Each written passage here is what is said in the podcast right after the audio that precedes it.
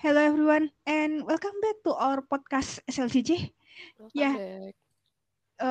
Sekarang match day pertama Women's Euro udah terlewatin semua ya. One week ya? Iya, one week banget, bener-bener pas banget ya. Selama match day pertama tuh macam-macam sih yang kejadian itu. Well, kita mulai dulu dari Inggris kali ya. Inggris menang tipis 1-0 dari Austria tuh udah gue rasa perkiraan banget sih. Menurut kalian gimana sih nih? Mbak Manda. Sayang buat gue. Karena gue pikir ini kan laga pertamanya dia home soil ya. Terus sedikit itu dia host juga gitu. Sebanyak itu manusia-manusia gitu kan ya. Gue pikir Inggris bakal ke trigger gitu kayak yang gue bikin 2 deh atau bikin 3 deh. Terus sedikit ternyata bikin 1 gitu. Kurang aja. Gue ngelihat Inggris setelah golnya badminton itu memang kurang klinikal sih. Gitu. Banyak something yang nggak ke-convert. Akhirnya ya sudah, Inggris terpaksa harus puas dengan kemenangan itu saja sih. Sayang. Apalagi lawannya kan Austria ya, katakanlah gitu kan ya. Maksud gue kayak yang kalau misalkan memang orang logikanya, wah harusnya Austria menang banyak nih gitu. Iya. Cuma begitu kemarin Inggris bet masuk gitu kan ya, 1, terus dari itu yang lainnya juga kayak, ya gitu lah. Jadi kayak yang kok gerengnya nggak ada gitu, padahal si supporternya udah kenceng banget gitu. Bener. Bedain sama kalau kita lihat tadi malam ya si Belanda Sweden itu kan gila, dua-duanya juga supporternya gila juga kan gitu dan berakhir 1-1 gitu. Jadi kayak yang pantas karena memang dua-duanya juga ngasih game yang bagus gitu. Sementara kalau Inggris tuh udah melawan Austria, udah mah di rumah, ya tolonglah kasih 2 atau 3 gitu. Ya benar. Ya mungkin kalau gue ngelihat Inggris kurang klinikal aja. Ya next adalah Inggris lawan Norwegia. Besok malam. Oh iya, benar. Iya, besok malam jam 2 kan. Nah, ini ujian banget sih. Iya, ujian dan ya Inggris Austria yang kalau kelihatan ya benar kata Mama, sayang aja gitu kan, main di publik sendiri gitu kan dengan banyak penonton, cuma menang 1-0. Cuma yang aku lihat dari taktikal sih Inggris masih agak kurang ya, dalam artian gini, di susunan pemain Lea Williamson jadi back gitu kan.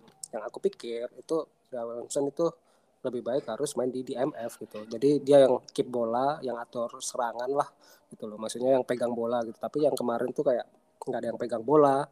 Inggris kemarin tuh cuma lari-lari doang dari sayap gitu kan.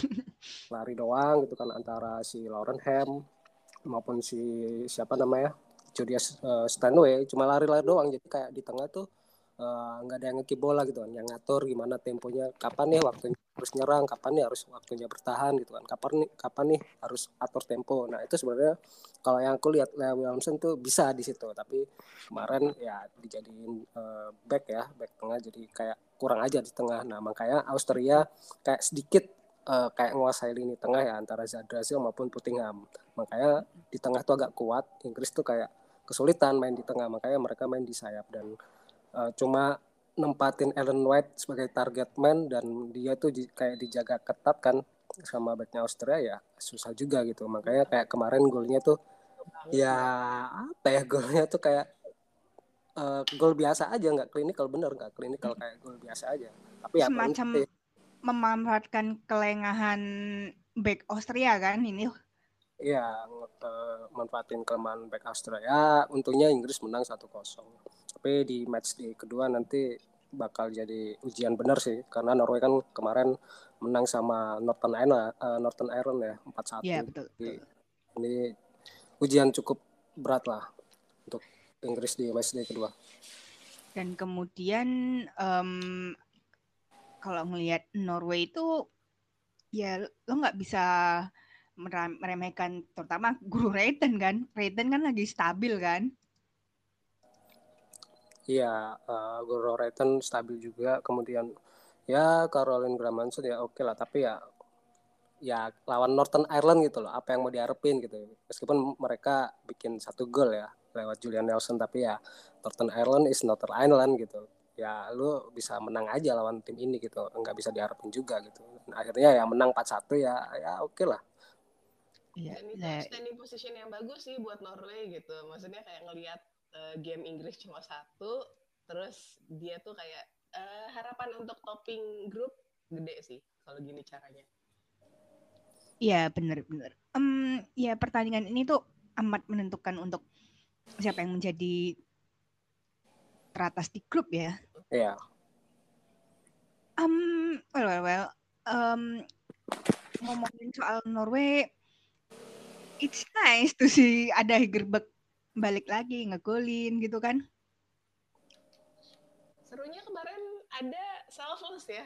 Beberapa kali dia udah di mulut gawang terus gitu dia ngeliat temennya, dia kasih temennya bikin gol gitu. Jadi bukan selfless. Center of attention-nya bukan dia aja gitu. Betul. Dia memang sih nggak ngegolin, cuman apa ya? Dia bener-bener selfless aja sih. Sebagai striker. Biasanya kalau tipikal striker itu kan dah gue ngegolin nih gitu. Tapi dia enggak. Kalau lihat kita bandingannya kalau USA ya gitu. USA kan kalau udah dapat bola, dia kejar sampai di mulut gawang terus dia yang masukin, padahal kansnya sebenarnya nggak ada gitu. Akan lebih baik kalau dioper. Sementara lihat ada tadi malam-malam kemarin, gue kayak asik enggak nih orang gitu. Iya, betul. Okay, next is Jerman menang 4-0 dari Denmark. Sebenarnya kalau gue ngelihat, gue agak kaget sih sejujurnya bisa sedominan itu lawan Denmark.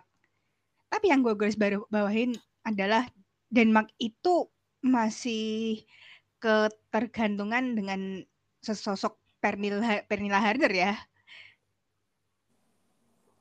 Iya benar. Jadi Denmark ya apa ya? Ya masih belum keeping up lah, maksudnya permainannya masih gitu-gitu doang, dan juga yang dilawan Jerman lagi kan dengan tim kuat, materi bagus, kemudian ya terlalu bergantung dengan Pernilla Harder, mainnya juga ya semua bola pun diarahin ke dia gitu, tapi ya kemarin juga Pernilla Harder juga kayak nggak dapat ruang juga, lumayan disiplin juga ya Jerman, kemudian juga di lini tengah sama strikernya Jerman juga tajam-tajam kan, akhirnya ya mereka pantas lah bisa ngegolin 4 gitu kan. Ya meskipun Denmark kalah 4-0, tapi harusnya nanti lawan Finlandia itu jadi ini sih, jadi pertaruhan mereka. Betul. Jadi pertaruhan mereka banget kan. Sebenarnya kalau ngelihat kekalahan ini tuh bukan waktunya untuk menggantungkan semuanya ke Pernilla Harder sih. Nggak bisa begitu terus gitu loh. Ya benar, dan pemain lain pun kayak yang diandelin juga siapa gitu kan, yang maksudnya benar-benar proper bisa support Pernil kasih umpan ataupun bisa bikin gol selain Pernil, kayak masih belum ada di Denmark. Belum ada. Yang lucu itu pas babak kedua, pas Nadia Nadim masuk gitu. Iya, Nadim sih menciptakan beberapa peluang gitu kan ya. Cuma kok gue ngelihatnya dia nggak blend sama timnya ya gitu. Jadi kayak ada gap yang tercipta bahwa yaudah Nadim sendiri, gue Denmark sendiri gitu kayak. Kok begini gitu. Iya. Jadi kayak bukan Denmark banget kan. Iya, sama kayak ini tuh terulang lagi sama yang Euro pas kemarin Denmark sama Belanda. Iya, mirip sih. Nadim sempat bikin gol kan. Cuma dia benar-benar kayak dia sendiri gitu, yang one man show gitu. Sementara kalau yang lain, kalau misalkan pas gol-golnya teman-teman yang lain tuh benar-benar kayak di assist sama yang lain gitu. Jadi kayak benar kata Nino tadi, kepercayaan sama Pernil tuh benar-benar kayak attach banget, padahal kayak lo masih punya pemain lain kok untuk bikin gol atau bikin chance gitu. Iya, apalagi kan ada kayak Sophie Spava itu seharusnya mereka bisa memanfaatkan seorang Sophie Spava. Kayak yang waktu kualifikasi Women's Euro pas pandemi itu kan, itu dia sangat-sangat kelihatan banget sih. Ini yang gue sayangin. Lo kenapa nggak ngeklik lewat dia sih selain Sinebrun gitu kan? Sama kemarin itu kartu merah terakhir tuh pas mau print tuh. Oh ya. Iya, cool. Anda seseri tidak. Aduh, sayang banget. Aduh, itu sayang banget. Ya. Kan? Bentar lagi mau bubar gitu loh. Kenapa harus kartu merah gitu kan? Ya rugi sih ya menurutku. Ya itu kartu merah Katrin Kuhl itu sangat-sangat merugikan Denmark ya. Tapi tadi understandable kan, sih maksudnya kayak dia kan masih remaja juga ya. Jadi maksudnya kayak masih berapi-api gitu kan ya, masih anak muda. Kebayang main sama Jerman yang memang pace-nya cepat gitu kan ya, terus memang agak fisikal gitu kan ya, tackle. Kemudian dia pasti pengen, maksudnya kayak emosional kan, jadi kebawa gitu, ke trigger gitu. Tapi sayangnya ya gitu.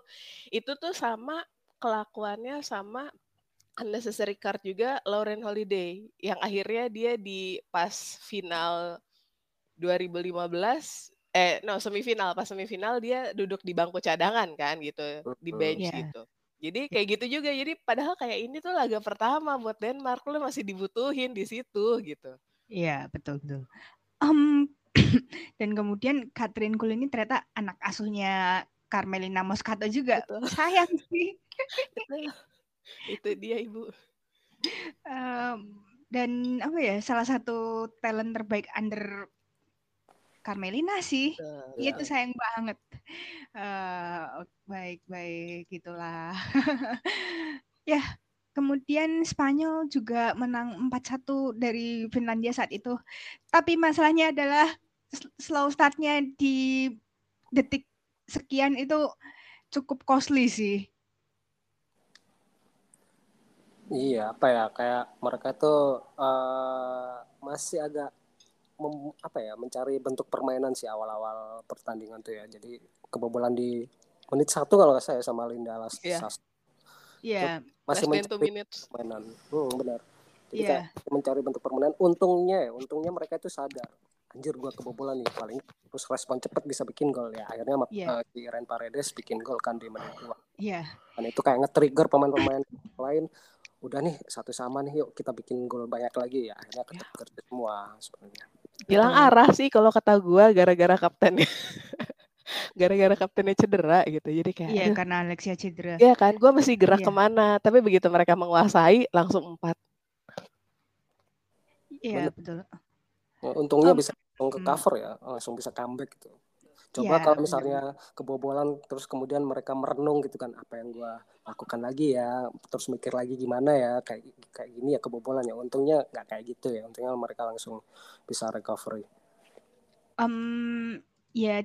Untungnya Spanyol itu masih ada Aitana Bonmati sih. Kalau nggak ada Aitana Bonmati, lo kebayang deh lini tengah tuh jadi apa? Ya benar, dan kemarin juga bikin gol juga Aitana. Betul. Itu salah sebuah motivasi sih Aitana bikin gol itu.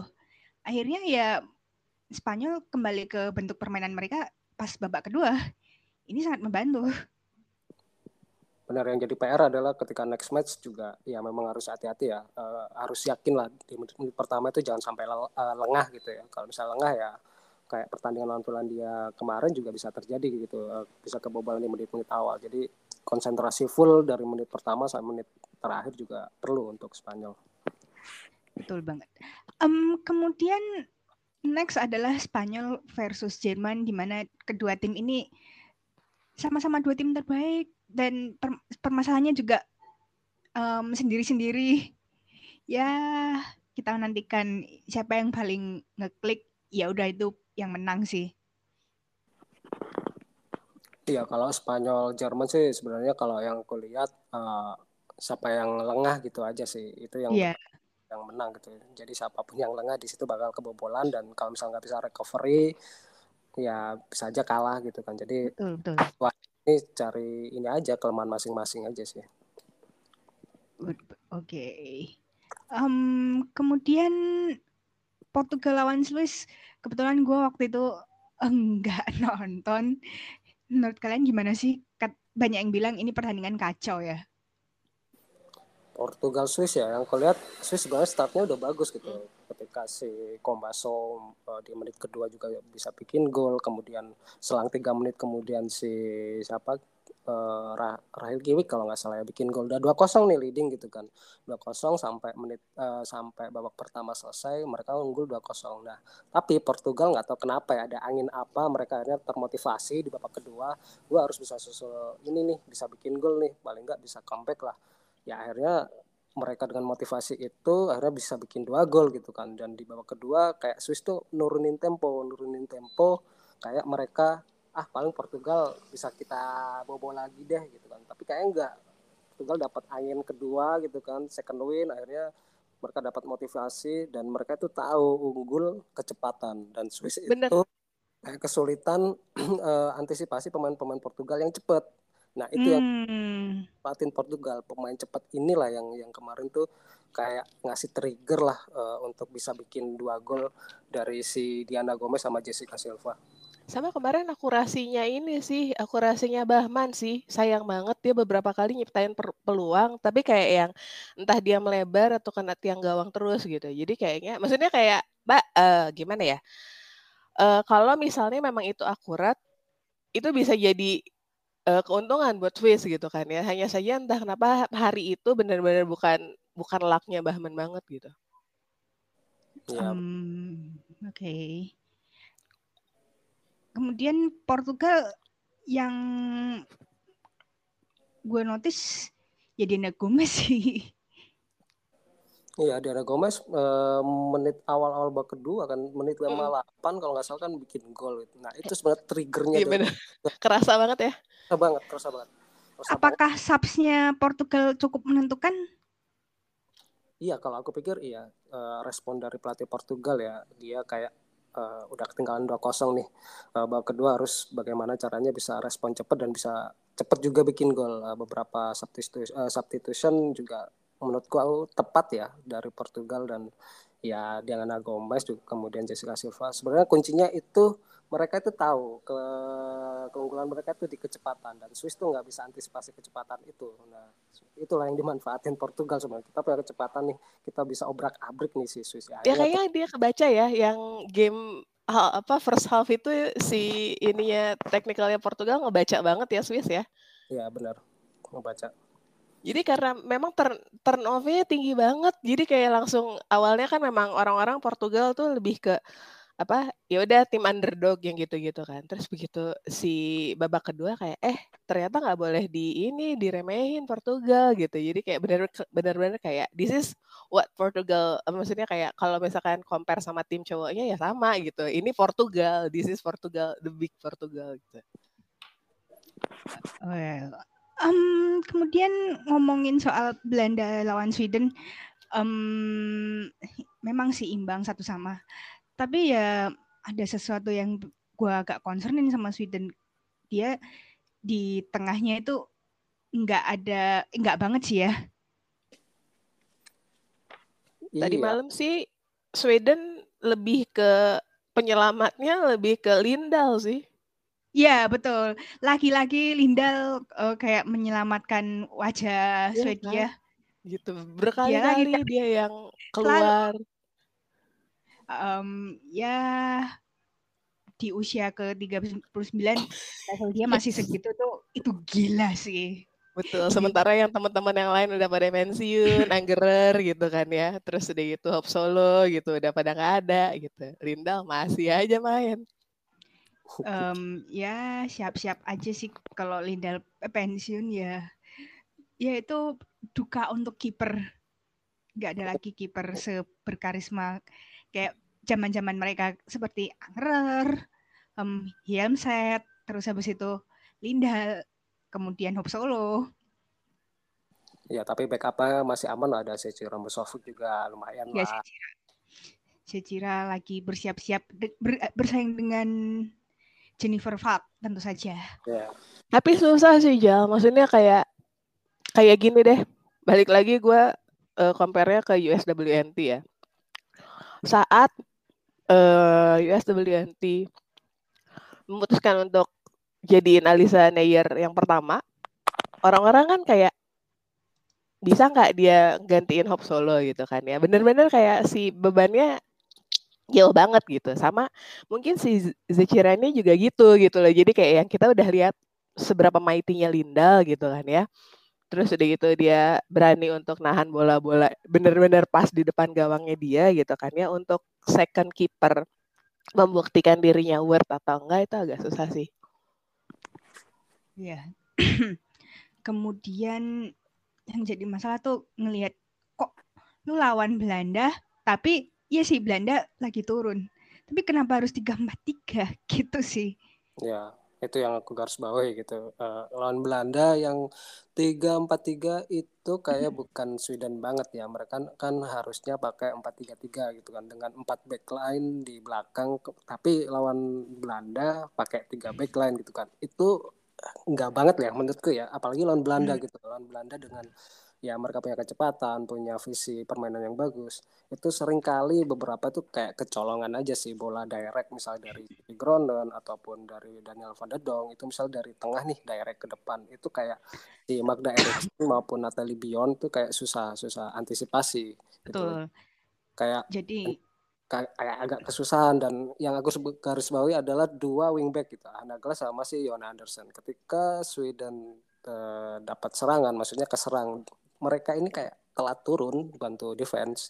Betul, jadi betul. Kayak Magda Eriksson sama Natalie Bion itu di belakang cuma 2 orang doang nih yang jagain lini standby buat jagain Viv Medema ataupun pemain Belanda yang lain yang di tengah gitu. Jadi kayak Jonna Andersson sama Hanna Glas yang kulihat kemarin kayak agak telat turun aja buat bantu defense akhirnya kebobolan ya. Iya betul. Apalagi pas kemarin Linet masuk ya, Berenstein kerasa banget itu kayak yang wah dia diobrak-abrik. Maksudnya kayak kita kayak ngelihat Shanice van der Sanden secepat itu Linet gitu. Iya. Yeah. Dia bikin ininya, bikin kesempatannya, bikin assist-nya gitu kayak yang wah kesian nih Sweden nih gitu. Iya. Yeah. Ya justru yang gue garis bawahin dari Belanda itu adalah lu kenapa nggak dari dulu sih buat nge-adjust seorang Lina Berenstein kalau ngelihat potensinya itu kerasa banget sih. Dan kenapa dia dibikin di bench coba hari ini? Maksudnya kemarin pas laga pertama jelas dia se-important itu gitu. Dan makanya gue lihat Juve sangat beruntung sih buat ngedapetin seorang Berenstein itu di Eropa. Di Eropa bakalan lebih gila lagi malahan. Ya kalau aku baca ya kenapa Lina Berenstein di bench gitu kan mungkin kalau aku ngeliat ya Parson kan ini kan lawan Sweden gitu. Sweden tuh lini tengahnya tuh deep banget dan compact banget. Jadi lini tengahnya Belanda itu paling enggak di situ ada yang bisa screening lah pemain dari Sweden yang punya kecepatan ataupun punya passing bagus. Nah, di tengah kan kemarin kayak Zaki Gronen, kemudian ada Giro juga, kemudian Sherida Spitse ya. Nah, Sherida Spitse ini sama Zaki Gronen nih tugasnya tuh ya itu tadi buat jagain pemain-pemain tengahnya si Sweden gitu kan. Ada misalnya Angeldal ataupun si Seher gitu kan. Dan itu yang mungkin Pak Arson ngelihatnya gue harus kuat di tengah gitu buat ngejagain pemain-pemain Sweden yang cukup oke gitu kan. Tapi akhirnya di babak kedua dengan beberapa perubahan strategi yang mungkin Pak Arson ngelihatnya fullbacknya Sweden nih agak telat ini nih turun nih kita kasih Lina Berenstein aja yang punya kecepatan gitu kan. Akhirnya ya turunlah si Lina Berenstein ya. Makanya kayak Sherida Spitse sama Zeki Gronen sebenarnya kemarin ditaruh di tengah ya itu buat ngimbangin lini tengahnya Sweden sih. Tapi ngerti sih kemarin tuh si Parson juga agak-agak jantungan gitu ngelihat 2 pemainnya ditarik gitu. Dan itu resulting Dani Hamalike ditarik duluan kan. Jadi maksud gue kayak berarti si Parson sendiri masih nge-reserve jagoan-jagoannya gitu kan ya. Jadi maksud gue kayak yang ya di satu sisi memang ada keuntungan juga Noen sama Sari dikeluarin gitu ya dengan cepat gitu. Jadi yang lain-lain tuh bisa di subs terus gitu bisa main gitu, dapat jatah main gitu. Cuma mungkin kalau misalnya ya kita lihat Sari akhirnya diganti gitu kan ya, kemudian Noen juga belum ada kepastian seperti ini, kayaknya the next game sih ada berubah nih strateginya. Iya, apalagi kan kalau kita ngelihat Jackie Gronen kan positif COVID. Betul. Kan. Tapi ada tapinya. Kalau tesnya yang berikutnya negatif, dia bisa balik lagi. Itu sih yang diuntungkan. Kemudian berkahnya Daphne van Domselaar itu dia jadi benar-benar show off banget sih pada hari itu. Itu luar biasa sih. Iya benar. Kayak aku lihat Sweden kayak kemarin ya, misalnya Sari udah ditarik gitu kan. Wah ini kayaknya Belanda gampang dibobol nih, kayaknya enggak juga gitu kan. Enggak juga. Sweden banyak peluang juga dan Daphne van Domselaar ini banyak bikin save kemarin gitu. Jadi yeah, kemarin salah satu inilah berkah lah buat Belanda ketika Sari ditarik. Terus kita ngelihat anjir Sari ditarik. Terus masuk van Domselaar. Bisa nggak ya ini kayak Sari lah permainannya si van Domselaar, tapi ya kemarin mentalnya cukup oke sih si van Domselaar. Dia masih muda, kemudian ngehadapin kayak Lina Hurtig, Rolfo, Aslani, mereka si Domselaar dia nggak takut, nggak gentar gitu. Jadi beberapa save kemarin di Belanda Domselaar oke lah. Kalau aku menurutku dia ini sih layak buat jadi pemain terbaik ya di match itu ya. Malah yang minimal. Yeah, Midema. Padahal sebenarnya antara van Domselaar dan Eriksson ya. Iya. Iya.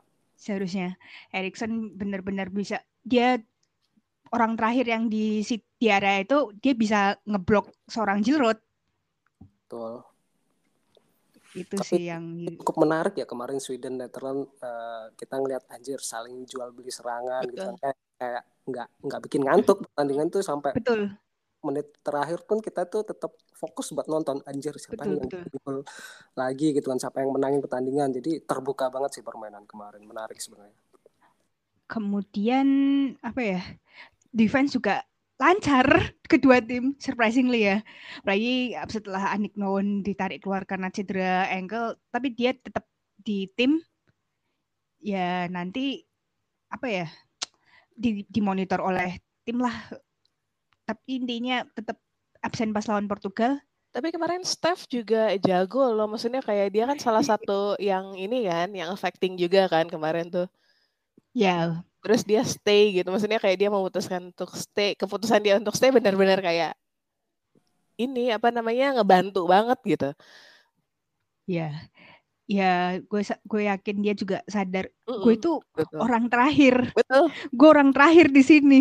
Gue nggak boleh kebobolan banyak. Akhirnya Sweden sendiri terkunci. Betul. Kerasa banget sih. Dan kayak aku ngelihat si Stefanie van der Gragt kemarin tuh kayak dibantu sama Sherida Spitse. Sherida Spitse tuh bantu defense banget. Jadi dua orang gitu. Kemarin ketika Sweden lagi gencar-gencar bikin serangan, Anik Noen ditarik. Si Sherida Spitse nih di pikirannya tahu anjir di belakang gue lagi bermasalah nih, gue harus bantu defense. Berapa momen gitu Sherida Spitse itu kayak ngeblok tendangan dari pemain Sweden ataupun tackle pemain Sweden yang cukup membantu defense-nya ini Belanda. Iya, that's why dia nggak ini kan, dia jarang bikin shoot kan untuk hari itu gitu. Betul. Dia nggak bikin shoot tapi ya membantu seorang Van Gragt sih. Jelas, karena maksudnya kayak dia pikir kipernya pun, maksudnya kayak masalahnya adalah orang-orang nggak percaya kipernya gitu kan ya. Jadi dia kita ngelihat kayak waktu beberapa kali si van Domselaar ini bikin save gitu kan ya, Sherida orang pertama yang nyelamatin kipernya gitu. Betul. Kerasa banget kalau dia tuh leader bahwa kayak yang ini tanggung jawab gua tim ini gitu. Betul. Ya it's masih gitu loh. Oke, kita switch ke Belgia on Iceland di mana mereka bermain imbang ya. Menurut Mas Ijal gimana sih ini match? Karena gue kan waktu itu juga missing kan, karena gue butuh istirahat juga kan. Iya benar sih.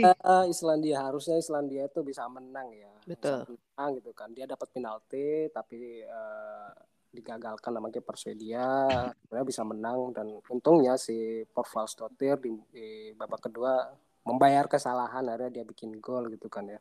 Sebenarnya kalau Islandia Belgia sebenarnya aku lebih jagain Islandia gitu, karena ya mereka lebih unggul aja gitu, karena ya tadi penalti harusnya masuk tapi ya nggak masuk juga. Tapi Belgia juga recovernya juga bagus ketika dia kebobolan. Terus beberapa menit kemudian, 15 menit kemudian kalau nggak salah si Justin van der Vaart bisa bikin gol. Dan di pas 1-1 itu sebenarnya tempo permainan yang aku lihat masih biasa aja. Jadi kayak lo kalau misalnya mau menang ya harus ngotot dong gitu. Tapi ya setelah golnya Belgia, skor sementara 1-1 waktu itu kayak nggak ada dari Belgia atau Islandia itu untuk memenangkan pertandingan sebenarnya. Jadi ya sayang aja sih buat Islandia, harusnya mereka menang tapi malah imbang.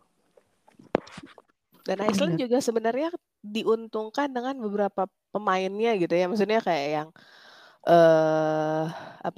dia punya stars players di situ gitu kan ya, dibandingin sama Belgia gitu. Jadi kayak yang sebenarnya jadi sebenarnya Belgia tuh telat panasnya kemarin dengan dia baru melek saat si Iceland dapat penalti gitu kan. Terus gitu barulah mereka comeback gitu kan ya, terus bikin gol. Cuma ya itu yang kata Ijal bener tadi. Sebenarnya kalau misalkan memang tendangan penaltinya nggak kebaca aja ya sama Everett. Iya. Gitu. Itu bisa 2-1 gitu. Sayang banget. Sayang banget sih. Iya, benar-benar. Kemudian terakhir adalah Perancis menutup match day 1 dengan kemenangan 5-1 atas Italia. Dan gue ngelihat Italia itu gila. Ini tuh bukan Italia banget sumpah. Lu ngapain sih gitu? Gue mikirnya gitu kan. Kayak lu udah digempur Perancis tapi kayak nggak ada respon di babak pertama. Akhirnya ya itu akibatnya gitu loh. Apa ya, benar kata Mbak Dino tadi ya, Italia yang kita lihat bukan Italia yang kemarin-kemarin gitu. Jadi pertandingannya tuh anjir, kayak dikuasain sama Prancis dan pertandingan aneh jujur aja itu. Iya. Itu aneh. Italia menurutku ya, nggak tahu ya kenapa ya, mungkin kalian bisa setuju apa enggak, karena Italia itu dengan pemain-pemain yang udah berumur gitu kan, dengan pemain Prancis dengan pemain muda, dengan yang cepat-cepat itu mereka itu kewalahan, kedodoran. Diajak lari. Iya.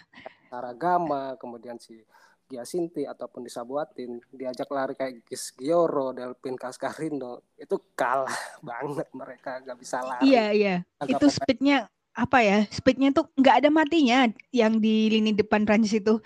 Jadi ya skor ini sejujurnya wajar. Iya benar, dan kayak lini tengahnya Italia juga kayak mandek gitu. Mereka tuh tahu harus ngapain, kayak si Caruso maupun Aura Ragali ketika dia pegang bola itu kayak ngumpan ke depan, anjir gimana ya caranya passing ke depan, ketika dia build up serangan tuh kayak bingung, terus akhirnya kerebut sama pemain Prancis yang cepet-cepet tadi ya. Betul. Tapi polanya pemain Prancis yang punya kecepatan akhirnya ya bisa kayak ngerusak lini pertahanan. Kayak Saragama sama Elena Nari pun nggak cukup membantu kemarin. Gitu. Kemudian juga kayak Laura Giulani, beberapa dia itu kayak nepis tendangan dari pemain Prancis tuh kayak agak gimana ya. Dikatakan blunder juga, ya bisa blunder juga. Tapi Giulani kemarin nggak banget sih. Jadi kayak misalnya Prancis dapat shoot gitu kan, harusnya dibuang keluar lapangan malah ditepis ke dalam gitu kan. Akhirnya terjadi Prancis dapat bola, ya akhirnya bisa di-shoot balik lagi ke gawangnya Giulani. Ini sebetulnya ngelihat Giuliani tuh gue agak keingetan sama Emily Alvarado. Asli mirip sebenarnya. Gue ngelihat kemarin tuh. Tapi lama-lama jadi penyakit gak sih Giuliani tuh? Sedih ya. Sedih gue. Di Milan juga itu bisa pengaruh banget loh di Milan. Ya kan? Itu gila banget, maksudnya kayak yang lo kalah cepat atau enggak kayak yang gol gol yang benar-benar kayak yang itu gol berapa ya ke Giro kalau nggak salah, yang benar-benar kayak nggak ada perlawanannya Giro dari kanan gitu kan. Iya Giro. Iya sih benar, itu kayak dia nggak ada effort untuk ngelawan itu agak sayang sebetulnya. Iya, kan gitu, maksudnya kayak dia tahu dia nggak ada backnya gitu kan ya. Terus sedikit itu dia maju, terus dikelecehin sama Giro. Terus ya, ya. Sayang Jula nih tolonglah pintar sedikit gitu. Padahal kalau aku ngerapin Prancis semalam ya, kayak anjir Italis Prancis, kayak Prancis bisa ini nih kayak underperform lah. Kan maksudnya kan ada di Diacre kan, kita selalu menghujat Diacre dan menghujat Diacre gitu kan. Tapi kayak tercomeback lah kesalahan-kesalahan dari Diacre. Untungnya pemain-pemainnya Prancis ini powerful gitu. Benar. Skill yang bagus, punya kecepatan yang bagus. Untungnya materi pemain Prancis ini powerful. Jadi Diacre itu kayak ya sedikit terhapuskan lah ya. Apalagi dosa-dosanya. Benar, apalagi dibantu Itali semalam mainnya bapuk banget sih asli. Kayak nggak ada perlawanan, semua lini juga mati. Itu yang disayangkan dari Itali semalam itu. Ya karena dari Katoto sendiri kan kita melihat mentalitasnya dia bagus banget kan gitu loh. Iya iya. Dan kemudian sebetulnya itu harinya Giro sekali. Betul. Jadi kayak lini tengah nggak ada Amandine Ongkri. Oke, gue yang show up. Pesta loh dia. Iya. Player of the match di mana itu udah layak-layak banget lah. Betul. Iya kan, bikin hat-trick kan dia. Iya betul. Dia midfield dan bikin hat-trick. Itu gila. Ya. Dan kemudian Selma Baha mungkin kalau gue ngeliat dia dituruninnya kalau big match sih. Karena kan apa fullback itu butuh dia banget kan kalau misal ada big match di fase gugur gitu. Iya, dan juga semalam juga kan posisinya digantiin sama Sakina Karcowi. Sakina Karcowi semalam juga mainnya bagus. Gitu bagus, kan. Ya. Lab bantu serangan juga, dan kemudian juga dia kayak kayak defense pun jarang diserang karena Italia juga serangannya lagi buntu juga. Betul. Karena kalau gue ngelihat grup D ini, ya Perancis itu memang seharusnya sapu bersih kemenangan di grup itu. Jadi dari awal kita bilang kan bahwa memang Perancis memang akan topping, cuma kita nggak tahu apa yang akan terjadi dengan skenario di belakangnya gitu. Iya betul. Ya sebenarnya ya ditentukan di match pertama langsung itu sih. Iya, untungnya match di pertama lawan Italia dan mereka menang abis-abisan. Jadi abis ini lawan Belgia ataupun si Iceland ya mungkin mereka agak ya bisa lah gitu loh. Ya mungkin Itali, kemungkinan rencana tidak mungkin yang mungkin sebagian orang tidak senang adalah mungkin Corinne Diacre akan eksperimen di partai berikutnya. Betul. Ya. Dia ngerasa di atas angin kan. Tuh kan, gue gak bawa Andri, dapet tuh 5-1 gitu. Iya, lu mau apa lu gitu. Nah, ini sebenarnya jadi bisa jadi kekuatan Perancis ataupun bisa jadi kelemahan. Betul. Ya mungkin baru diuji pas fase gugur sih. Iya benar, kalaupun lolos ya. Iya. Oke. Kita mundur dulu sedikit dari Women's Euro, nanti yang preview match kedua itu agak belakangan. Oke, kita bahas dulu. Meksiko berada di ujung tanduk untuk kualifikasi ke Piala Dunia, di mana itu sebetulnya agak apa ya? Sayang, tapi habis itu taktik lo enggak kompeten gitu kan? Ya, setelah Costa Rica comeback sih Meksiko, maksudnya kayak sorry itu saya kita jadi ngelihat Meksiko jadi melempem gitu. Betul, itu apa ya? Padahal pelatih lo juga udah ganti kan, kayak Monica Vergara juga dulu mengangkat timnas junior untuk biasa berada di atas. Itu agak sayang sih sebenarnya. Udah 3 ya berarti yang dari ini, dari CONCACAF. Dari CONCACAF itu udah 3. Jadi ada Amerika Serikat tentu saja, kemudian Kanada dan Costa Rica. Ya selamat untuk 3 tim dan sisanya akan ditentukan antara Haiti melawan Jamaika. Sayangnya bukan Meksiko ya. Tapi memang hancur sih 2 pertandingan pertama. Gue kira kan Meksiko bakalan turn banget kan yang lawan Haiti itu. Tapi ternyata enggak, line up-nya salah lagi. Jadi kayak Carolina Jaramillo kenapa lo cadangin sih gitu, gue pertama kan. Iya. belum lagi Alicia Cervantes kan. Terus pertandingan Haiti itu juga dibayar mahal dua kali, karena pertama Rebecca Bernal harus absen, ya kok absen ditarik keluar karena yang kalau kalian lihat videonya, ya semoga kalian kuat lihat videonya ya. Nyiluh, ya itu kena leher, itu benturannya keras banget sih. Kalau gue bakalan kaget kalau dia bakalan absen 1 bulan doang. Kok di total itu gue bakalan kaget sih. Tapi menarik ya, dia jadi kena leher ya. Iya itu kena leher. Orang kalau misalkan normalnya kan dia lagi mau pala gitu kan ya, terus di itu si golinya lagi mau nangkep atau mau nonjok gitu kan. Normalnya paling kena tiang adalah kepalanya gitu. Betul. Dia pakai leher. Iya leher sampai harus pakai penyangga gitu kan. Iya. Kalau menurut kalian itu absen harus berapa bulan sih kalau ngelihat benturannya? Nggak tahu ya, tergantung recovery juga ya, karena itu kan leher gitu kan, bukan tangan atau kaki yang punya tulang terkuat ya. Ini leher gitu yang tulangnya pun masih lembek dan lunak gitu loh, maksudnya agak riskan gitu. Tapi ya kalau menurut sih 1 bulan 2 bulan ya, tergantung recovery juga sih. Ada yang tadi pagi mention ke gua orang fans Rayadas itu, dia bilang gua nggak yakin Rebe main di Apertura tahun ini.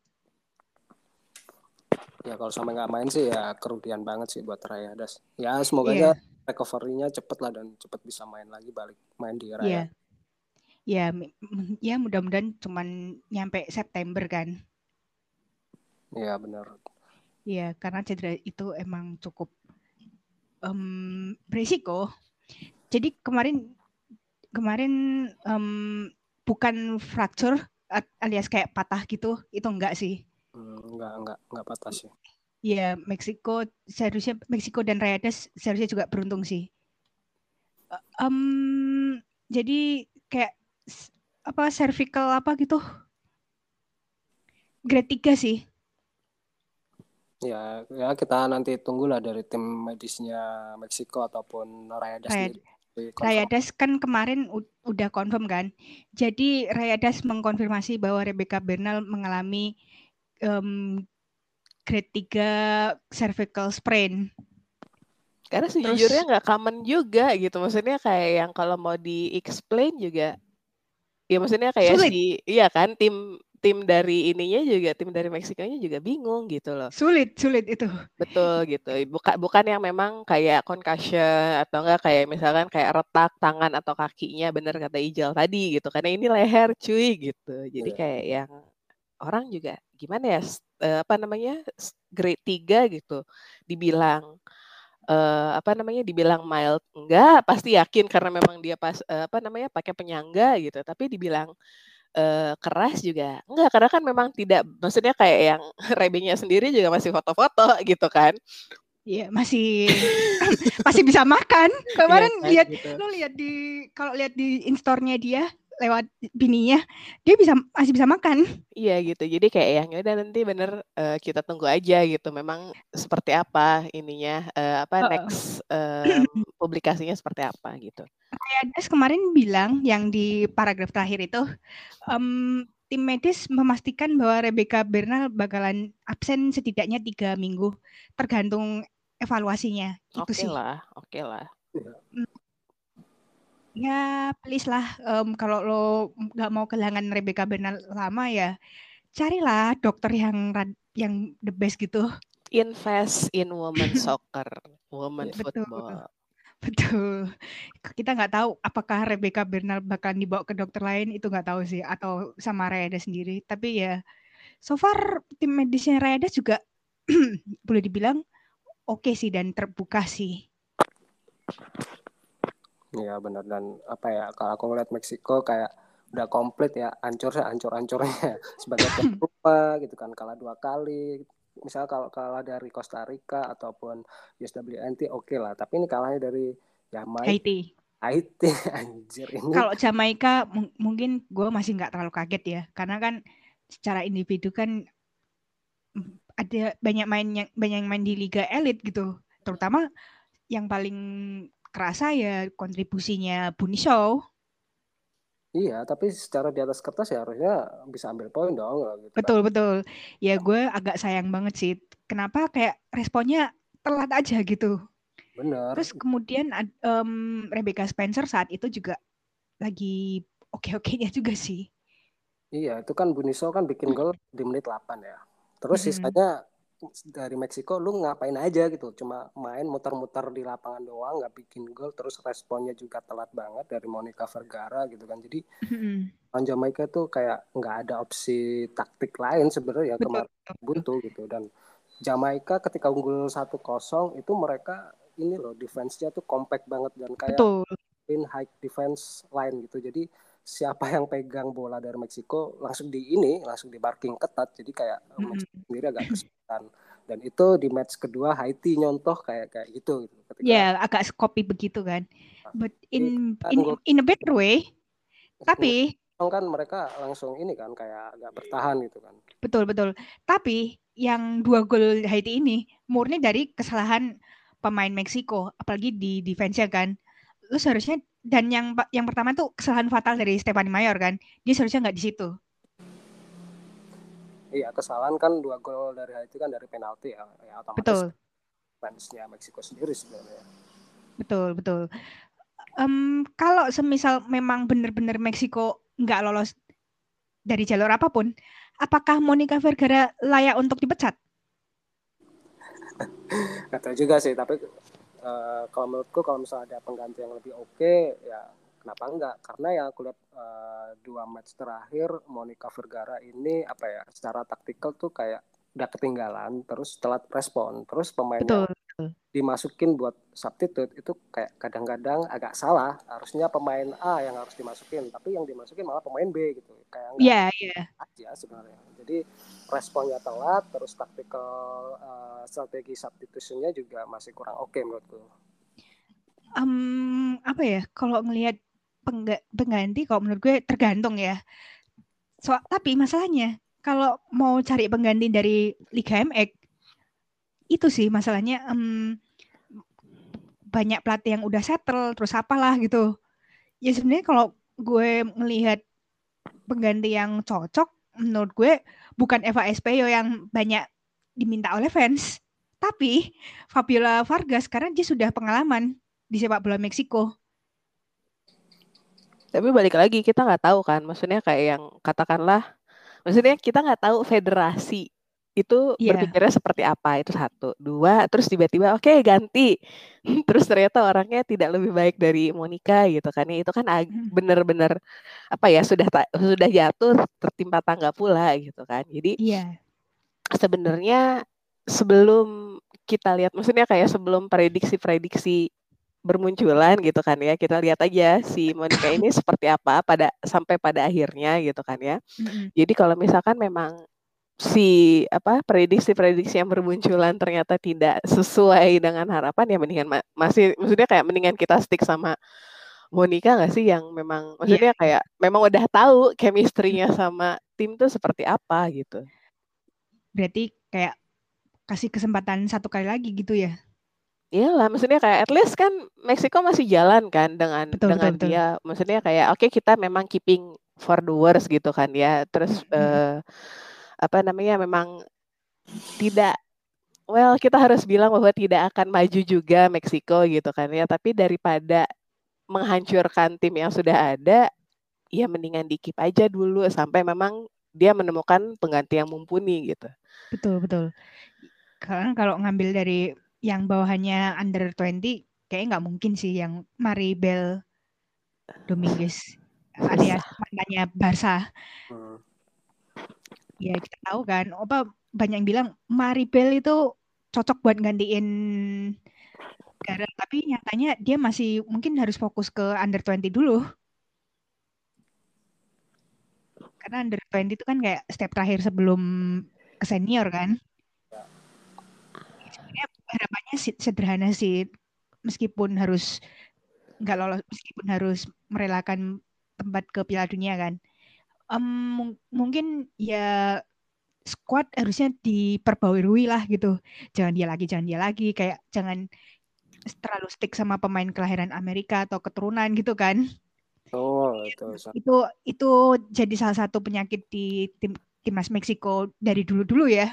Iya, benar. Terus habis itu kemudian yang mafianya FMF di timnas perempuan tuh please lah ditendang satu-satu gitu. Karena kayak mempengaruhin, gue yakin itu mempengaruhi keputusan dari Monica Vergara.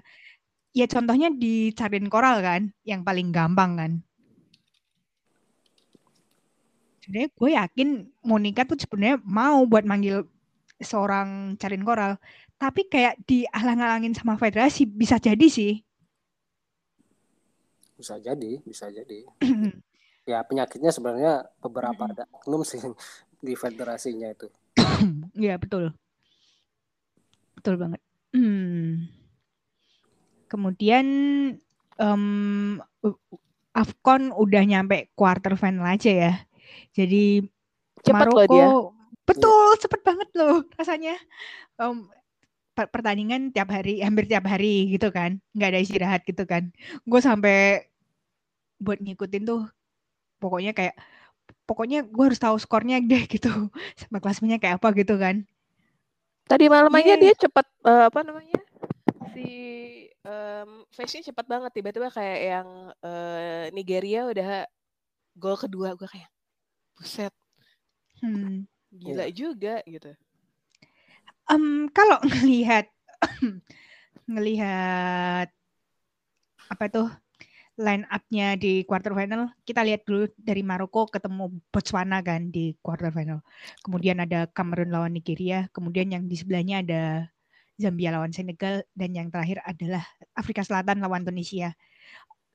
Kalau ngeliat ini, kita bakalan ada 2 tim debutan dari Afrika sih. Betul. Yang main di Piala Dunia 2023.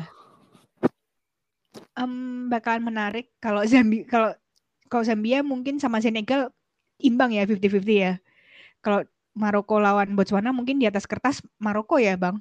Ya benar, harusnya Maroko ya yang bisa lolos gitu kan. Sebenarnya ini udah terprediksi sih sebenarnya. Apa yang kita recording kemarin, podcast episode kemarin itu sebenarnya udah ketebak gitu kan. Dari grup A yang lolos ya Maroko, Senegal gitu kan. Kemudian yang di B juga ada Zambia, Kamerun gitu. Terus kemudian yang di C ya Afrika Selatan sama Nigeria, dan ya itu sebenarnya di atas kertas di pikiran kita mereka udah pasti lolos, tinggal di quarter final ini ketemunya lawan siapa aja gitu kan. Tapi kalau yang di quarter final yang aku agak underline di sini juga ada Kamerun lawan Nigeria. Ini itu big match kepagian lah, bisa ketemu di quarter final, dan juga kemudian Zambia Senegal gitu kan. Ini 2 pertandingan ini sebenarnya cukup oke lah untuk ditonton gitu kan. Dan juga ya kayak Afrika Selatan, Tunisia ya oke lah. Maroko, Botswana mungkin Maroko. Dan kemudian kalau aku ngelihat yang kayak aku bilang kemarin, Maroko ini sebenarnya sebagai tuan rumah, mereka itu ngincer 1 slot Piala Dunia. Syukur-syukur kalau misalnya bisa lolos final dan juara. Dan itu betul. Dari Maroko sih. Apa ya? Bakalan menarik sih yang Kamerun lawan Nigeria. Karena kan Kamerun kan 3 tahun lalu kan main di Piala Dunia kan. Betul. Iya. Ya, dan beberapa kayak pemain top gitu ya, kayak misalnya Asisat Oswala juga di Nigeria juga kayak belum kelihatan. Kemudian Asisat Oswala cedera kan. Oh iya, benar. Terus absen for the rest of tournament. Oh iya benar, jadi cedera. Kemudian Uchena Kanu gitu kan baru bikin gol aja match terakhir gitu kan, 2 gol, dan di pertandingan sebelum-sebelumnya juga kayak agak kesulitan sebenarnya. Jadi ini tuh di Afrika tuh kayak ketat sih sebenarnya, kayak apa ya, yang aku lihat agak ketat persaingannya. Cuma ya nanti di quarter final seperti apa nih taktik atau strategi yang bisa diterapin gitu. Tapi yang aku lihat juga Maroko mungkin ya bisa lolos ke semifinal. Maroko, Nigeria, Senegal sama Afrika Selatan sih mungkin ya. Kalau iya. Kemudian Zambia, Senegal mungkin 50-50 dulu lah. Agak susah sih. Iya. Menurut Mbak Manda gimana? Bingung sih sebenarnya. Maksudnya kayak yang lebih, ya memang itu yang sudah kita prediksi ya, benar kata Ijal tadi gitu. Terus udah gitu, begitu udah nyampe di tahap ini, benar-benar kayak yang kita yang ngandelin memang kekuatannya sama taktiknya dia, yang dia pakai seperti apa gitu kan ya. Jadi kalau misalkan memang salah satu lengah di antara yang lainnya, ya udah bye-bye aja, karena memang ini sistemnya sudden death banget gitu. Siapapun bisa masuk, siapapun bisa qualified gitu.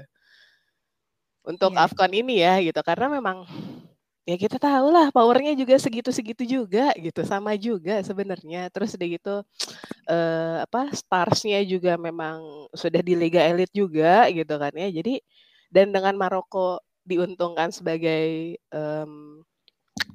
host gitu kan ya, itu apapun jadi bisa terjadi sebenarnya. Betul.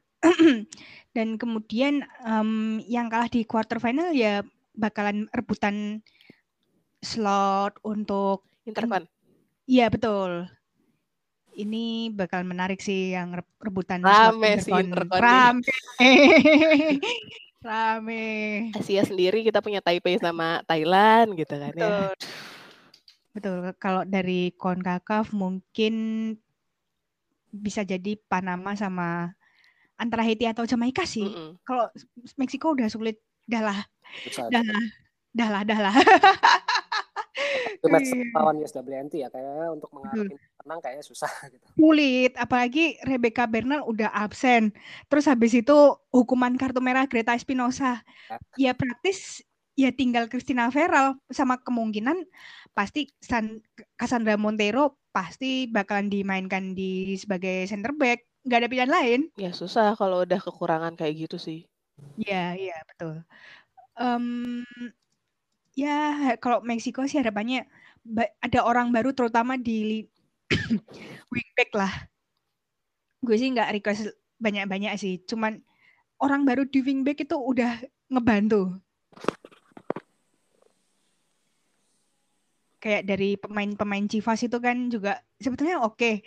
Chivas itu kan punya defense terbaik, seharusnya bisa dimanfaatin sama timnas Meksiko. Ya mungkin itu jadi sebuah pembelajaran ya, evaluasi besar-besaran dari timnas Meksiko ketika dia tuan rumah kemudian gagal total semuanya ya. Semoga aja bisa berbenah sih Meksiko. Iya, ya yang paling penting sebenarnya wingback-nya aja sih. Karena sebetulnya di semua lini itu udah bagus harusnya. Kalau kita lihat ya, tinggal defense-nya doang. Dimana concernnya itu ya di back sayap. Ya, itu sih sebetulnya. Sama taktiknya lebih bervariasi lagi aja gitu loh. Benar. Well, sekarang kita ngomongin soal AFF. Ada apa Mbak Manda sama AFF? Please spill the... AFF ini lucu karena kan pemegang siarannya kan Philippines ya kan. Yes. Jadi bukan dari dulu sih, maksudnya kayak gue ngikutin AFF beberapa kali. Jadi siapapun hostnya gitu kan ya, dia nanti punya rights untuk menyiarkan. Terus udah gitu siapapun negara yang ingin disiarin di ininya dia, di kanalnya dia, nanti harus membeli rights-nya. Itu seperti itu. Maksudnya kayak yang bukan semata-mata kita nggak tahu bahwa si ininya nggak dibuka ya. Maksudnya kesempatannya nggak dibuka. Enggak, mereka membuka gitu kan ya. Maksudnya kayak negara host ini membuka kesempatan peluang dari awal gitu kan ya. Jadi siapapun yang berminat sebelum kick off gitu kan ya, tolong kasih ini, maksudnya kayak yang kasih bid gitu. Jadi lo mau lo mau disiarinnya di mana gitu. Jadi kemarin itu yang yang beli itu Singapura, terus Singapura. Vietnam, kemudian Kamboja, satu lagi siapa? Philippines. Kalau nggak salah seinget gue ada 4 gitu kan. Terus dari itu mereka itu disiarin di Facebooknya mereka, hanya saja geoblok. Jadi hanya orang-orang yang memang, maksudnya kayak hanya orang yang tinggal di Singapura atau di Kamboja atau apa gitu kan ya, yang bisa nonton gitu. Terus udah gitu itu yang orang-orang banyak nggak tahu gitu. Maksudnya kayak orang Filipina pun nggak tahu. Jadi orang-orang Filipina bilang kayak, "Woi, federasi dibuka dong," yang gitu-gitu kan. Jadi kayak gue kayak kesian juga, ya bukan salah federasi juga gitu kan ya. Yang goblok ya federasi yang nggak mau ngambil rights. Iya, betul. Memang balik lagi semua salah federasi. Jadi kayak kenapa sih lu kan PSSI itu kan nganu. PSSI itu kan harusnya duit adalah, udahlah duit adalah, gue yakin. tapi kenapa lo nggak mau beli hak siarnya buat pertandingan timnas putri sih gitu loh. Itu sih yang gue sayangin, cuman itu doang. Dan itu pun gini, kita juga pengen nonton. Iya. Iya sih, seperti itu gitu kan ya. Tapi yang lucu, bukan yang lucunya ya, saat federasi kita tidak bisa dihubungi dan tidak bisa ngomong apa-apa gitu kan ya, yang lucu adalah teman-teman dari federasi luar yang akhirnya reach out ke kita gitu kan ya, teman-teman dari fans-fans di luar yang bilang kayak yang lo ada nih di sini gitu kan ya, atau enggak kayak minta tolong dong federasi ya, semua tuh kayak forming apa ya, benar-benar kayak ini women's football lo harusnya lo bisa gitu kan ya, harusnya lo kayak mampu untuk menyiarkan semua gitu. Jadi kayak kami tuh sebenarnya terharu gitu sama memang orang-orang yang nggak boleh gitu harusnya gitu. Nah terus itu kemarin itu ternyata Philippines itu punya unlisted link. Jadi dia punya, maksudnya kayak yang dia ini tuh pertandingan ini ternyata disiarin di YouTube-nya Philippines. Lagi-lagi bener kan, karena memang di-close kan si rights-nya itu, karena rights-nya itu di-close, hanya orang-orang tertentu dan orang Philippines yang bisa akses. Terus udah gitu, entah kenapa tim Women's Putih ini dapat aja rezekinya gitu kan ya. Namanya kan gini, kalau orang bilang kayak ditanya kayak lo dapat link dari mana? Gua nggak bisa ngomong ya, karena kayak masa kayak ada yang bilang nggak tahu, tiba-tiba ada yang datang ke DM gua ngasih nih ada link buat Indonesia. Itu kan sesungguhnya too good to be true kan, tapi memang itu kenyataannya bahwa women's soccer dan women's football ini easy gitu kalau pada kalau lu mau reach out. Jadi kalau orang yang bilang bahwa rights untuk siaran women's football tuh susah, nggak ada yang mau nonton, atau nggak kayak nggak ada, walaupun di provide linknya nggak ada yang mau nonton ya, kalau lo nanya akan ada orang yang datang gitu ke kita. Gue link dari Thailand Indonesia ada, terus dapat kemarin Malaysia Indonesia ada matchnya. Vietnam Indonesia, kemarin tuh Filipina. Indonesia memang karena disiarkan di Facebook ya gitu. Iya. Tadi pagi tiba-tiba ada yang nge-DM gua. Cuy, coba work apa enggak linknya. Pas gua buka Australia Indonesia. Nangis enggak? Iya. Kayak gitu. Itu AFF. That's the truth of AFF. Jadi kalau misalkan you guys mau nanya, sebenarnya banyak banget yang mau bantuin. Terus bukan terakhir sih, maksudnya kayak concern kami gitu kan ya, teman-teman women seperti banyak nih santer kedengeran bahwa di lapangan banyak yang sakit. Ya. Iya kan? Yeah. Kemarin itu pas lawan Australia, key players-nya banyak banget yang dimainin, ditarik gitu kan ya. Katanya karena memang kondisi kesehatan. Tapi pas kalau lihat replay-nya di bawah, ada yang bilang, lo bilang aja COVID, nggak usah ditutup-tutupin gitu kan. Iya, pasti nggak usah ditutup-tutupin. Terus ada gitu, yang kedua, ada juga santer di kuping. Katanya beberapa federasi, nggak tahu nih federasi mana gitu kan ya. Cuma kayak beberapa federasi ini karena memang kayak Indonesia kan bawa 23 pemain ya. Sementara kalau Australia ini bawa 28 gitu kan ya. Berarti kan kita ngelihat bahwa limiting kan si playersnya Indonesia ya gitu kan misalnya. Nah, terus udah gitu, kebayang nggak kalau misalkan ada yang ke ada yang ke expose COVID, berarti kan harus rule out kan si anak-anak dari 23 ini gitu kan ya. Jadi ada beberapa federasi yang memang bilang nggak usah declare kalau lo COVID, udah lo diem aja. Terus udah gitu kayak yang lo main aja gitu. Nah, kita takut nih, kita nggak tahu kan federasi mana nih. Sementara kemarin Indonesia udah main sama Malaysia, udah main sama Australia, udah main sama Thailand gitu kan. Nah, maksudnya kayak concern kami adalah ya coba dicek Indonesia gitu kan ya, anak-anaknya sehat apa enggak, bugar apa enggak gitu kan ya. Karena kan kita masih punya satu laga nih terakhir Singapura. Betul. Ya kan gitu. Jadi jangan sampai, bukan jangan sampai sih, semoga gitu kan ya, itu masih bugar, masih oke gitu kan ya sampai akhir. Pulang ke Indonesia sehat-sehat, kan ada U18. Yes. Iya, iya. Itu juga yang dipakai kan gitu anak-anaknya gitu. Betul, betul. Gitu. Spill dari saya. Siap. In Mbak Manda Witras. Oke, kemudian kita kembali lagi ke kabar ya Women's Euro. Di mana tadi barusan gue dapat berita bahwa Swiss membatalkan latihannya hari ini karena ada 8 pemain dan 11 staff itu ada masalah di gastrointestinal. Mereka padahal harus main lawan Swedia pada hari Rabu atau Kamis dini hari.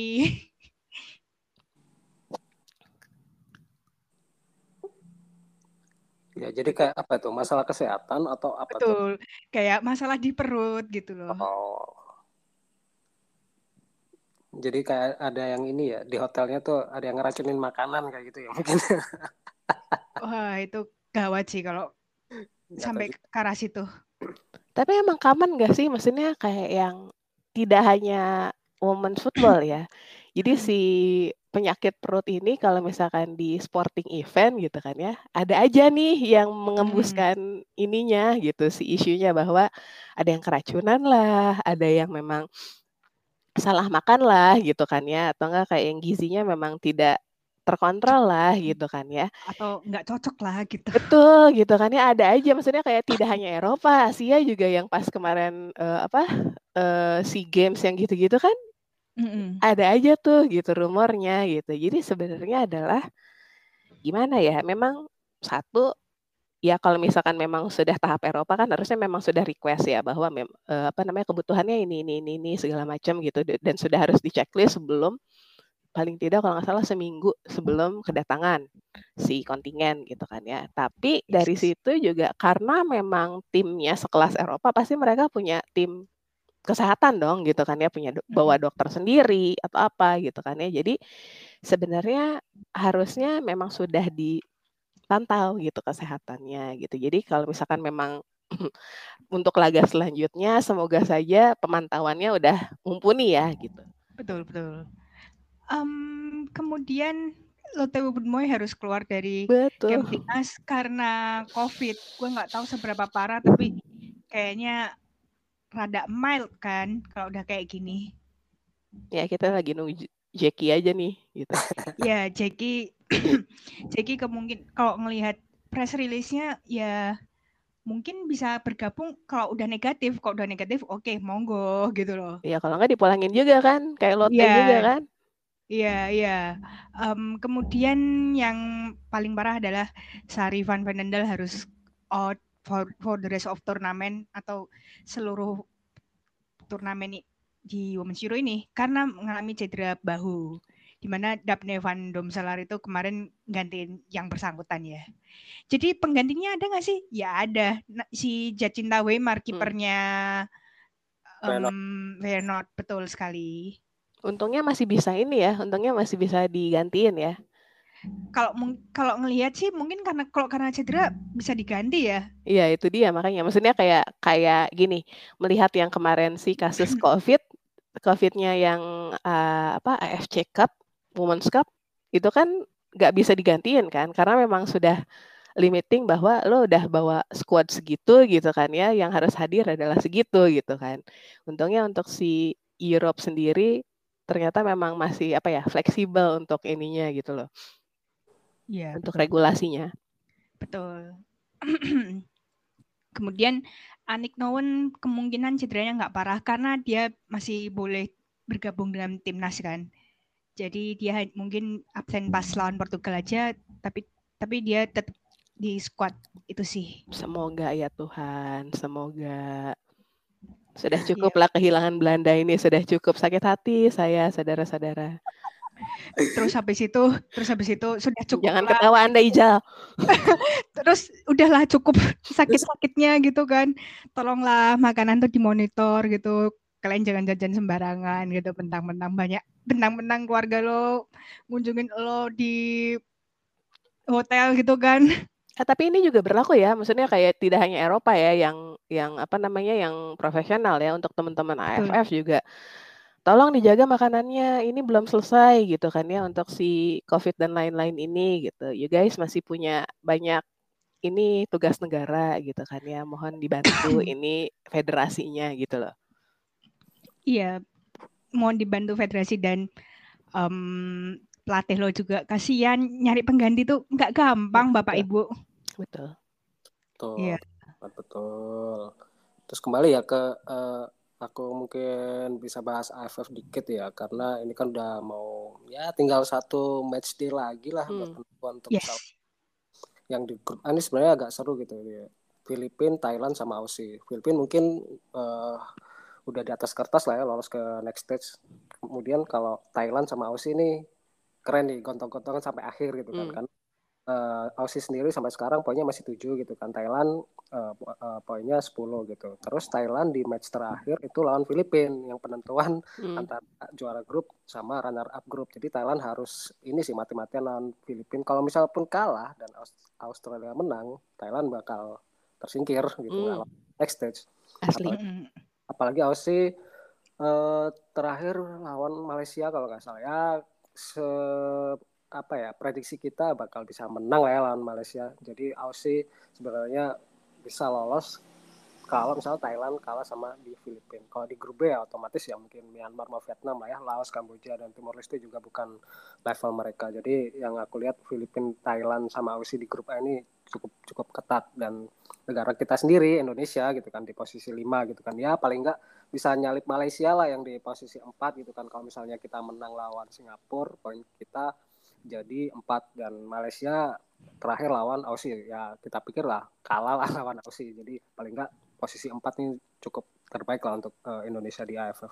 Karena logikanya pas kemarin AFC Cup pun kita menang ya lawan Singapura ya. Ya, di kualifikasi AFC kan kita menang 2 kali kan. Logikanya. Ya, logika. Hanya saja kan balik lagi, ini kan timnya yang dibawa kan berbeda. Berbeza ini kan ya, gitu. Ya. Jadinya, maksudnya kayak, ya mungkin memang everything can happen again. Karena kan kemarin tuh ternyata Singapura tahan imbang sama Malaysia ya. Iya, ya. Kayak gitu, makanya si Malaysia tuh ada split point antara kita sama Malaysia sama si split point antara Singapura. Jadi dia dapat 2 gitu, sementara kita masih dapat 1. Kalau misalkan kita menang nih gitu kan ya 3, kita dapat 4. Dan gitu. Malaysia terakhir lawan Aussie ya kalah lah paling enggak. Betul. Ya. Gitu, walaupun memang Aussie sudah kehilangan beberapa pemain kuncinya ya. Oh. Betul. Yeah. Betul. Sama Thailand nih di pertandingan terakhir bakal jambak-jambakan sih, bakal nentuin lolos buat nemenin si Filipina. Benar-benar. Oke. Kita sedikit preview dikit buat match kedua, di mana ada Austria lawan Irlandia Utara. Kemudian yang nanti dini hari itu ada Inggris lawan Norwegia, di mana ini big match ya. Kira-kira kita langsung ngomongin big match aja kali ya. Boleh. Jadi Inggris lawan Norwegia bakalan nentuin banget kan. Jadi mungkin Inggris lagi kurang klinikal, sementara Norwegia lagi berada di kepercayaan tinggi. Tapi pertanyaannya adalah satu, apakah defense Norwegia ini bisa menghalau serangan dari seorang badminton dan kawan-kawan? Kemudian belum lagi Lauren Hemp, belum lagi Ellen White, tapi ya gimana ya? Menurut Mas Icil gimana nih? Apa ya, sebenarnya ini tuh penentuan sih Inggris lawan Norway. Jadi siapapun yang menang ini di pertandingan berikutnya bakal lebih enak lah buat nguasain di grup ini gitu. Jadi ya big match juga dan penentuan juga sebagai siapa nih yang bakal lolos ke next stage sebenarnya. Jadi sebenarnya ya harusnya Inggris bisa ambil poin di sini atau ambil poin kemenangan ya, karena mereka tuan rumah terus ditonton banyak penonton juga, otomatis kan dapat trigger nih ya. Tapi kita tahu bahwa Norway menang kan di pertandingan terakhir gitu kan, jadi cukup seru juga. Dan untuk lebih ini aja sih, taktikal aja. Jadi yang aku bilang tadi ya, Sarina Women tuh kalau di lini tengah tuh harus ada pemain atau orang yang bisa pegang bola sebenarnya.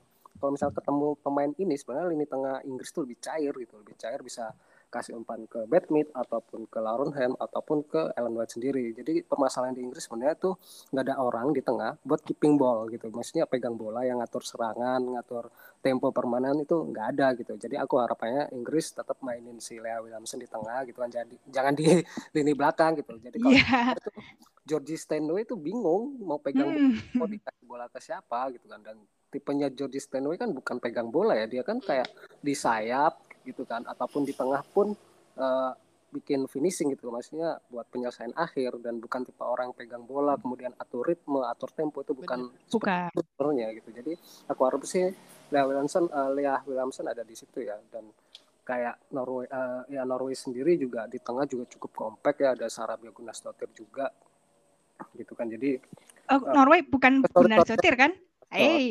Iceland, sorry.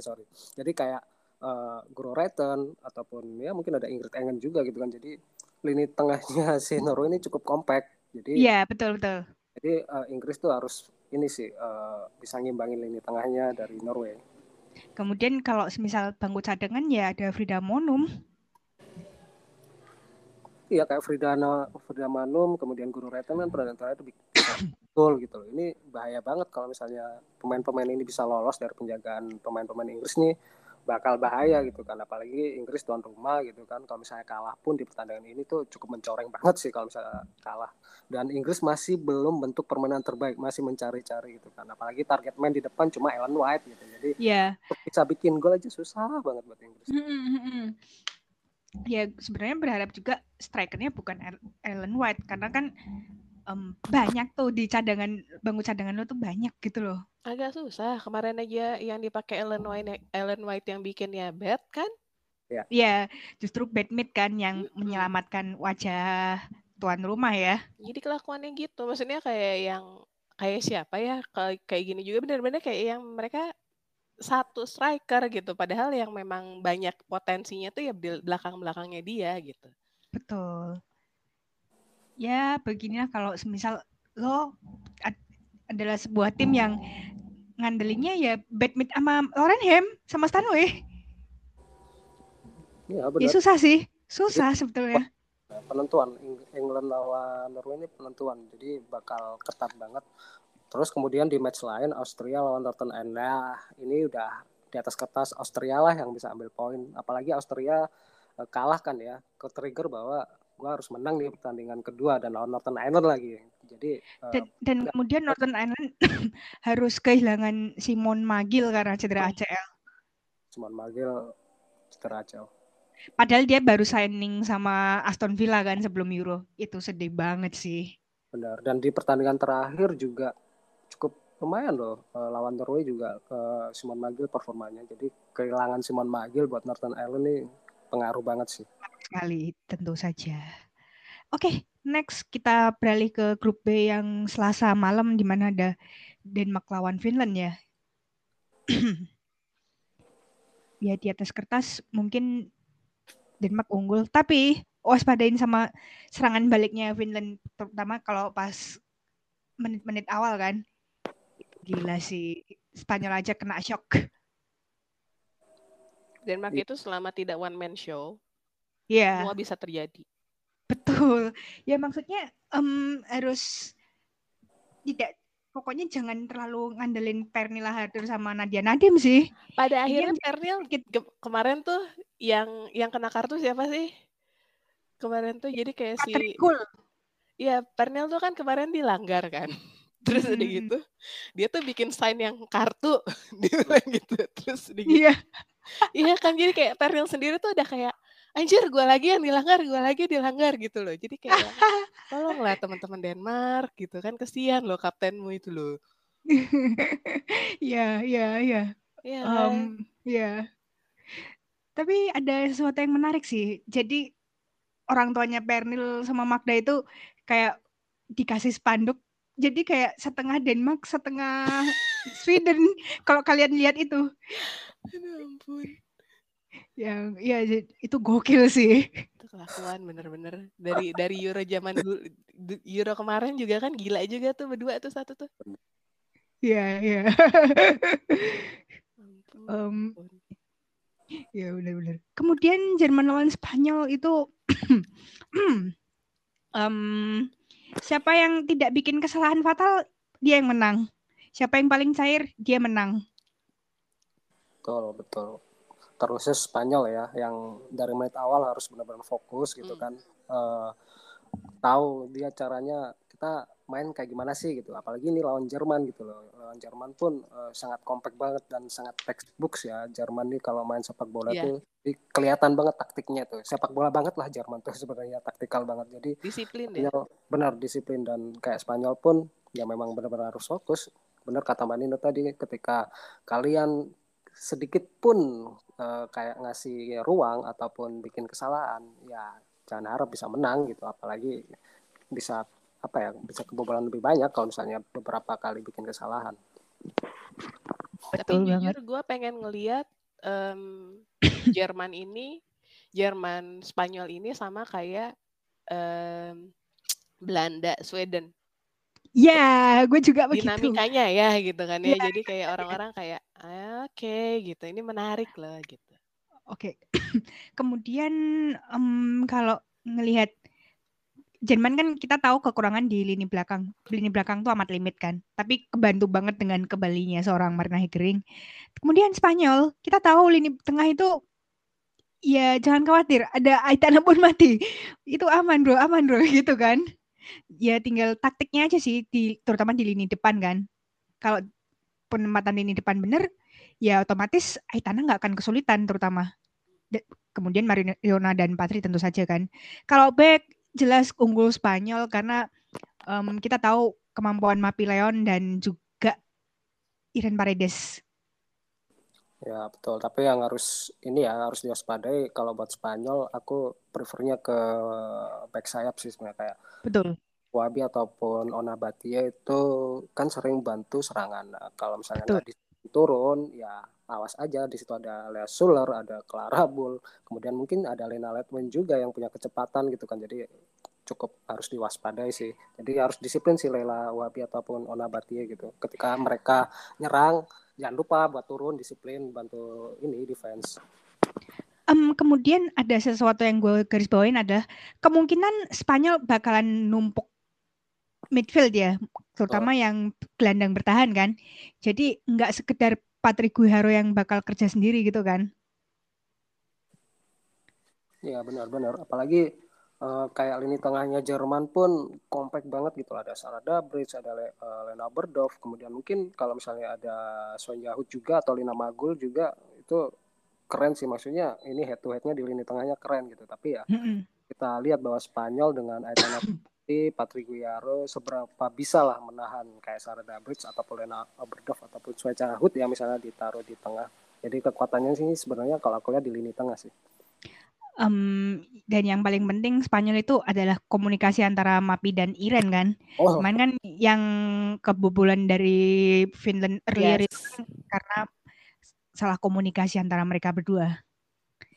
Tetapi pada akhirnya ya tetap dibayar kontan oleh mereka berdua. Jadi Iren menyamakan kedudukan, kemudian Mapi Leon dengan 2 assist.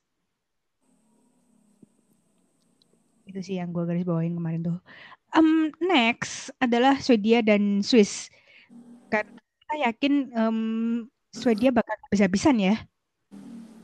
Ya bakal habis-habisan karena ya match pertama udah kita nimbang sama Belanda. Ini kesempatan untuk bisa ambil 3 poin ya. Karena kalaupun gagal ambil poin ini bakal nyulitin Swedia sih sebenarnya. Jadi untuk lawan Austria ya?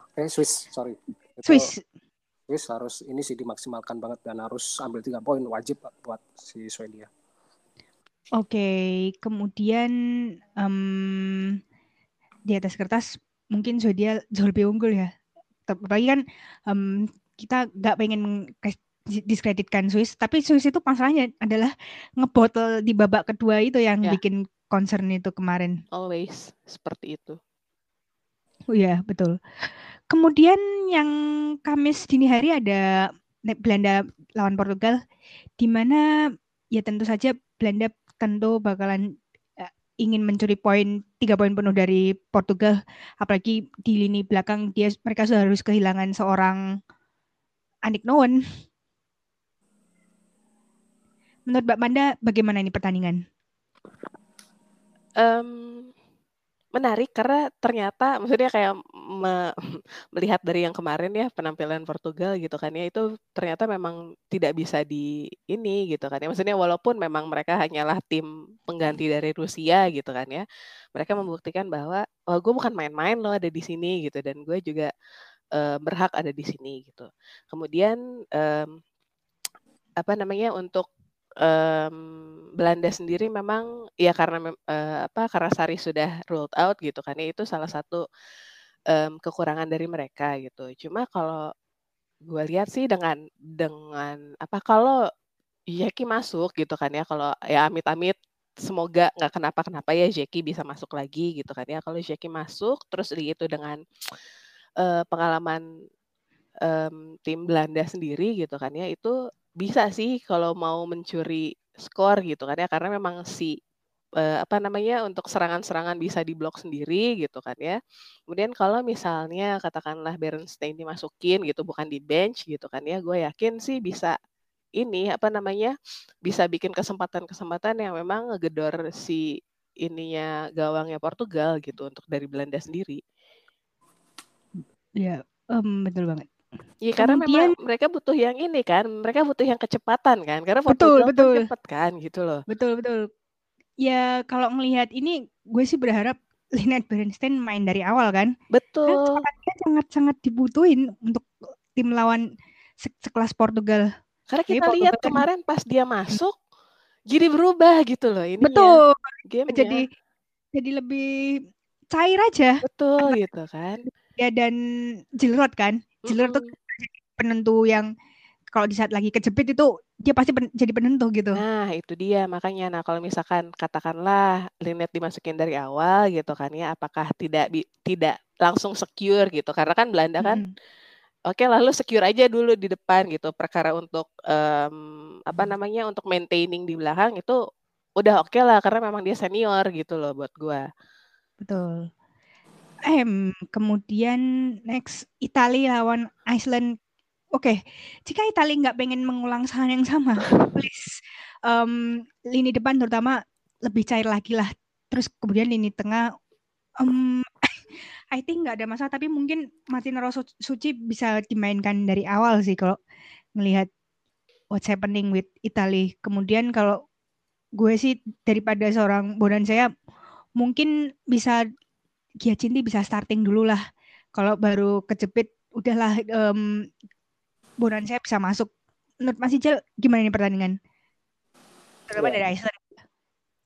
Italia Iceland ya. Intinya jangan kayak kemarin sih Italia. Mainnya tuh anjir buruk banget, bapuk banget. Jadi lawan Iceland memang benar-benar harus permainan ya. Iceland tuh harus main kayak gimana. Apalagi Iceland ini udah compact banget ya sebenarnya. Yes. Jadi Italia jangan inilah bikin kesalahan-kesalahan yang nggak penting gitu kan, misalnya salah passing, kemudian salah penempatan posisi juga, kemudian salah nurunin pemain juga gitu kan. Apalagi di depan kemarin kayak Christian Girelli, Bonansea juga kayak mati kutu sebenarnya juga di cadangan juga ada Giacinti, kemudian ada Bonfantini juga gitu kan. Jadi kemudian Piemonte juga semalam oke juga ya. Iya, dia kan turun dari bench kan. Betul. Nah ini sebenarnya Italia harus belajar dari match kemarin gitu kan, jadi harus ditata lagi lah organisasi permainannya seperti apa gitu kan, harus bermain lebih baik lagi, jangan salah-salah passing, kemudian kalau udah pegang bola jangan bingung-bingung gitu kan mau dioper ke siapa gitu kan. Dan Iceland yang aku bilang tadi ini compact dan juga lini tengahnya juga ya oke lah. Jadi sebenarnya kalau Italia Iceland sebenarnya aku ngunggulin Iceland sih sebenarnya. Aku Italia buat recover dari pertandingan kemarin tuh masih agak susah, sulit. Masih agak kayak kebayang-bayang gitu loh permainan yang kemarin kalah lawan Prancis. Tapi hasil imbang dari Iceland sama Belgia itu kayak ngerucutin Iceland kayaknya bakalan advance nih gitu. Iya benar, kayak yang kita bilang di podcast episode sebelumnya, grup D ini sebenarnya semuanya sama rata gitu loh. Semua masih berpeluang, bahkan Belgia sendiri ya. Masih ada peluang gitu. Jadi betul. Lagi siapa yang bikin banyak kesalahan atau lengah atau memanfaatkan kelengahan lawan, itu sih yang bakal lolos dari grup ini. Betul, betul. Kemudian dan yang terakhir adalah Perancis lawan Belgia. Mungkin di atas kertas Perancis bakalan jauh lebih unggul, apalagi kan kemampuan individu per pemain itu kan nggak ada matinya sih. Kayak ya 11-12 sama Jerman, tapi Katoto memang lagi bener-bener gila, terutama adalah Giro ya. Iya benar, dan kayak aku ngelihat Perancis sekarang di atas angin, jangan besar kepala gitu loh. Gue juga anjir, gue menang lawan Itali nih, paling next match bisalah kita menang, jangan juga jangan besar kepala. Nggak, gitu. Kayak kipernya Philippines kemarin ya. Iya. Benar, jangan underestimate lah. Kita udah menang nih lawan Itali, satu kekuatan besar udah kita lalui, jangan gitu juga, jangan besar kepala gitu kan. Jangan kemudian lawan Belgia, kita rombak deh pemain-pemainnya, kita kemarin lawan Italia aja menang, kita rombak dikit-dikit, jangan gitu juga, harus tetap all out gitu kan. Jadi buat Perancis sendiri jangan terlalu kepedean juga, jangan besar kepala juga, tetap inilah fokus buat lawan Belgia. Belgia ini juga nyulitin juga loh gitu loh. Bener banget. Karena sejujurnya ya, maksudnya kayak ini di luar konteks teknikal atau apa ya gitu. Gue ngerti gitu kan Katoto atau Giro gitu kan ya, dia pengen banget show off gitu, karena memang publik Perancis sendiri itu benar-benar kayak mendiskreditkan mereka, apalagi Andri nggak masuk kan gitu kan, maksudnya kayak yang dengan isu rasial atau isu apa gitu kan ya, itu kan masih kenceng banget tuh di Perancis sendiri gitu. Jadinya dengan kemarin mereka bikin 5-1 terus udah gitu pelatihnya juga kayak kan gua bilang apa gitu kan ya, itu benar-benar momen pembuktian gitu loh buat si ininya, buat pemain-pemainnya mereka sendiri gitu kan ya. Jadi kayak yang lo nggak usah mendiskreditkan kita gitu, walaupun kita memang berbeda ras atau warna kulit dan tidak superior gitu kan ya, gua bisa gitu loh. Jadi kayak yang that's why kemarin mereka on fire gitu. Seru sih gua ngelihatnya, kayak yang wah gila lo nggak ada matinya nih gitu. Oke, pertandingan Women's Euro ini masih bisa kalian tonton di UEFA.tv. Jangan kemana-mana ya, tetap standby di situ. Cara loginnya juga gampang, lewat akun Google atau akun Facebook. Udah sih, itu paling aman sih. Last match AFF Singapura lawan Indonesia. Mungkin kita nggak bisa lihat live-nya, cuma biasanya Singapura dia live tweet. Oke. Ya, Singapura live tweet. Iya, gitu. Ya, benar. Jadi kalau misalkan memang pengen tahu gitu kan, pantengin di situ aja. Oke kok. Karena Facebook Singapura kayak geoblock ya. Iya, itu yang gue bilang tadi. Siapapun yang dapat rights-nya gitu kan ya, dia dikasih, cuma hanya berlaku di wilayahnya dia aja gitu. Yes, benar. There is not a good news sebelum Jerman lawan Spanyol, di mana Lea Suller positif COVID. Tapi dia ada mild symptom dan harus diisolasi. Tergantung dari gejalanya. Betul. Kalau semisal negatif, ya bisa balik. Tapi mereka bakalan berkonsultasi dengan UEFA. Iya, karena lagi-lagi kita belajar dari si AFC Women's kemarin gitu kan ya. Jadi nggak ada nggak ada negara yang pengen dirugikan gitu. Nah kemarin pas India benar-benar kayak satu negara banget kan, itu benar-benar ruled out gitu. Iya, betul. Soal COVID ini juga tetap harus jadi concern kan, apalagi masih dites kan. Ini mulai worrying sih sebetulnya di Euro itu, karena tidak cuma satu orang doang. Terus kan ada kemarin Winter Roten kan. Ya, terus habis itu Lotte Wubunmoy, terus Zaki Gronen, terus habis itu dan yang terakhir adalah Lea Suller. Ya please lah, protokol kesehatannya diperketat lagi lah please. Kalau nggak mau kejadian kayak gini lagi gitu kan.